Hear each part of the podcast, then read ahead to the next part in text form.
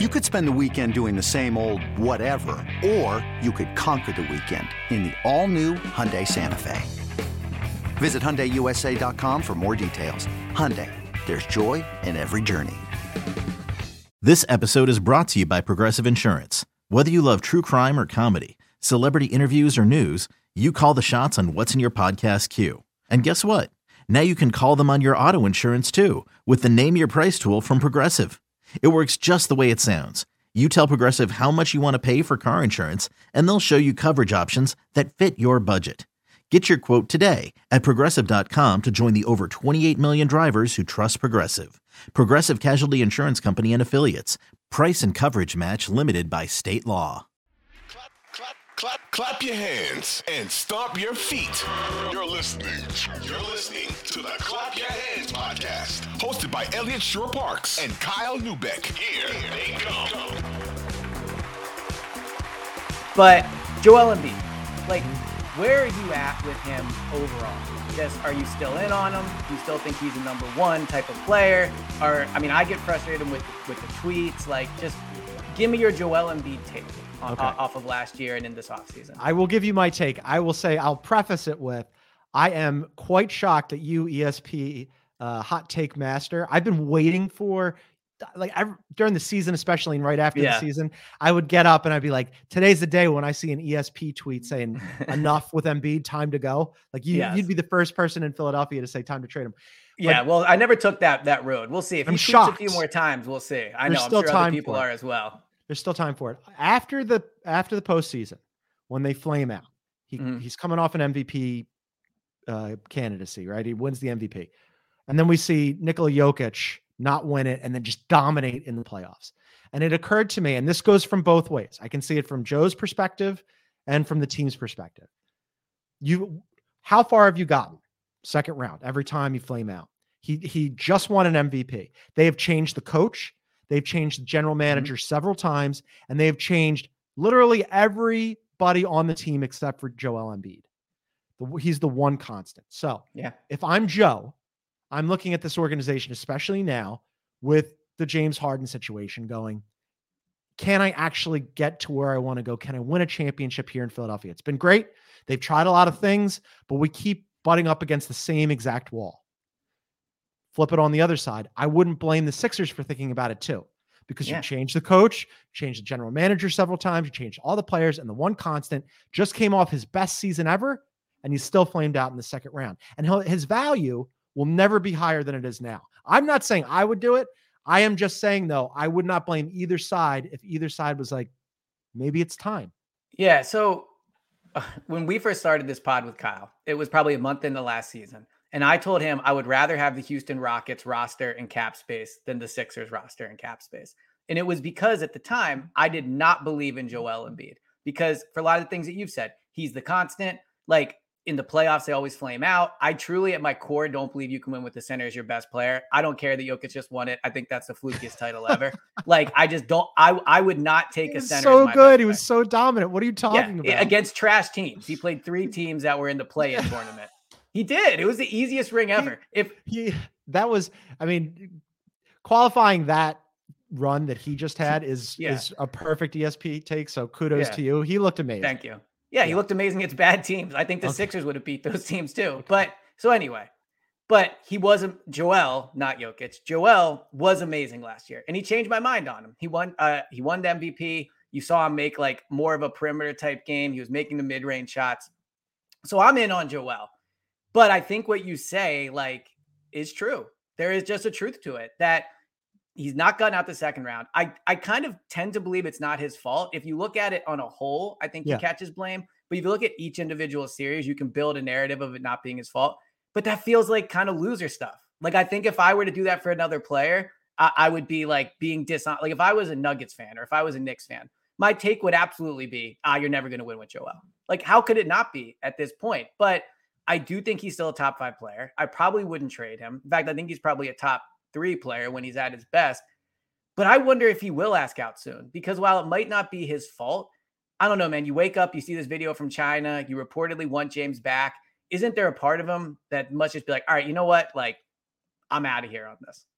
Yeah, that's what I'm saying. I wouldn't blame him And and and I want to be crystal clear here. I love Joel Embiid. I Yeah. think he's an un- unbelievable player. It's really hard to get players of that caliber, obviously, right? I mean, the Mhm. whole the whole process situation, which I was on board with academically, Same. really yields Embiid, right? I mean, like Yeah. uh, they missed out on a bunch of other things for various reasons. It yields Embiid. You get one. It's hard to get somebody like that, but how many times do you keep ending up in the same spot? And if I was him, I'd be frustrated. And if I was them, I'd think about it because in all these other iterations, you know, they moved Jimmy Butler. They shouldn't have done that, but they had an out, right? They move uh, things fall apart with Markelle. They move Markelle. Things Mhm. fall apart with Ben Simmons. They move Ben Simmons. Now things are falling apart with James Harden, and you don't have those same outs.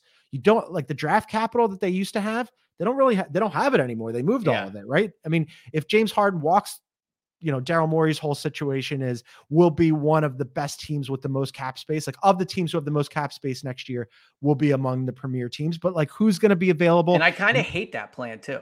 Like if Yeah, I'm Joel, like I'm like, oh great, next year no one ever signs in free agency either. Exactly. It's it's Right. rarer now than it used to be. So the outs that you the cards that Daryl Morey could have played previously aren't currently as available to him. Mm-hmm. So it just makes me wonder if from both perspectives, it would not shock me if they're thinking about it on either side. So another Joel thing I want to ask you about. and You can tell me if you think this is unfair of me. So the Sixers are apparently holding some type of mini camp in Los Angeles. Pat Beverley called it a mini camp. It's like uh, I believe Maxey's there, Toby's there, Pat Beverley is there, uh, Melton's there, Nick Nurse is there, the assistant coaches are there. I didn't And get my invite. I know me either. I'm here, is- And they didn't yeah, invite right, me. You can just stop right me. over. Yeah. You should go try to figure it out. Maybe do some I should- journalism I for should. once I'm in your, uh, in yeah. your career. Yeah, but um, Joel Embiid's not there now. Pat Beverley said it's because he's on his honeymoon. Mhm. Congrats on the wedding. I was married in July. I went on a honeymoon. I understand this, but I don't know, man. Don't you think it's a little weak he's not there? Like it's a mini camp. The head coach is there. The assistant coaches are there. All the other good players are there. And I think it like plays off a little bit until he's not maybe not a great leader in, in that way. I mean, I locker rooms are tough to make a call on that because we're none of us are privy to it, right? It's much Right. different than, you know, press access. You know, we have a certain amount of interaction with these guys, Mhm. but it's not the same as being in the locker room and really knowing who's who and uh, Yeah. like how they deal with people. I also think it's August. The entire NBA is off, which brings me back to the James Harden thing. Like James Harden is like really ticked off that Daryl Morey said that you know he's gonna uh, take James Harden off the table because nothing was happening trade wise. Right. Guess what? There's nothing happening with Dame Lillard either because it's August and the whole league is on vacation. Your co-host is down under somewhere. I know. Yeah, Yeah. the whole nothing happens in August. So sure, they got a new coach, Pat Beverley, whatever. I don't know. Joel Embiid has got a lot of miles on him. I've seen him out here in LA actually at some of these training camps when he's working out with his Mhm. personal trainer. Flex. He busts his ass in the off season. Go enjoy your go enjoy your honeymoon. I mean, come back got in- in married late like a month ago. Like I don't know. I mean, He's look, rich. I- He can go on an extended honeymoon. rich, right? I mean, I'm sure you know you and uh, Colleen Wolfe had a very nice long honeymoon too. so got that LA money now. But yeah, no, back, you're back right. then we did not have LA money. Yes, yeah, and I only have Philly money, so my Mhm. my my honeymoon was a week, but it was it was a beautiful beautiful time. So I agree with you. I'm probably being a little overly harsh. It's just I think I feel a little bit burned by Joel because I defended him so hard, and then that game seven thing, and then all the annoying tweets about like you know whenever anything happens, he has a tweet, but it's actually about the Tour de France, or it's actually about like come on, man, like you're the face of a billion dollar franchise, you're the face of the franchise uh, of of an NBA team, like. I don't want to say grow up because I actually think he's extremely mature and I actually think he's been through a lot to get where he is. But it's these little things like this where it makes him it makes him hard to defend, if that makes sense. Another day is here, and you're ready for it. What to wear? Check. Breakfast, lunch, and dinner? Check. Planning for what's next and how to save for it? That's where Bank of America can help. For your financial to-dos, Bank of America has experts ready to help get you closer to your goals. Get started at one of our local financial centers or 24-7 in our mobile banking app. Find a location near you at bankofamerica.com slash talk to us. What would you like the power to do? Mobile banking requires downloading the app and is only available for select devices. Message and data rates may apply. Bank of America and a member FDIC. If he shows up at this mini camp in LA, what changes?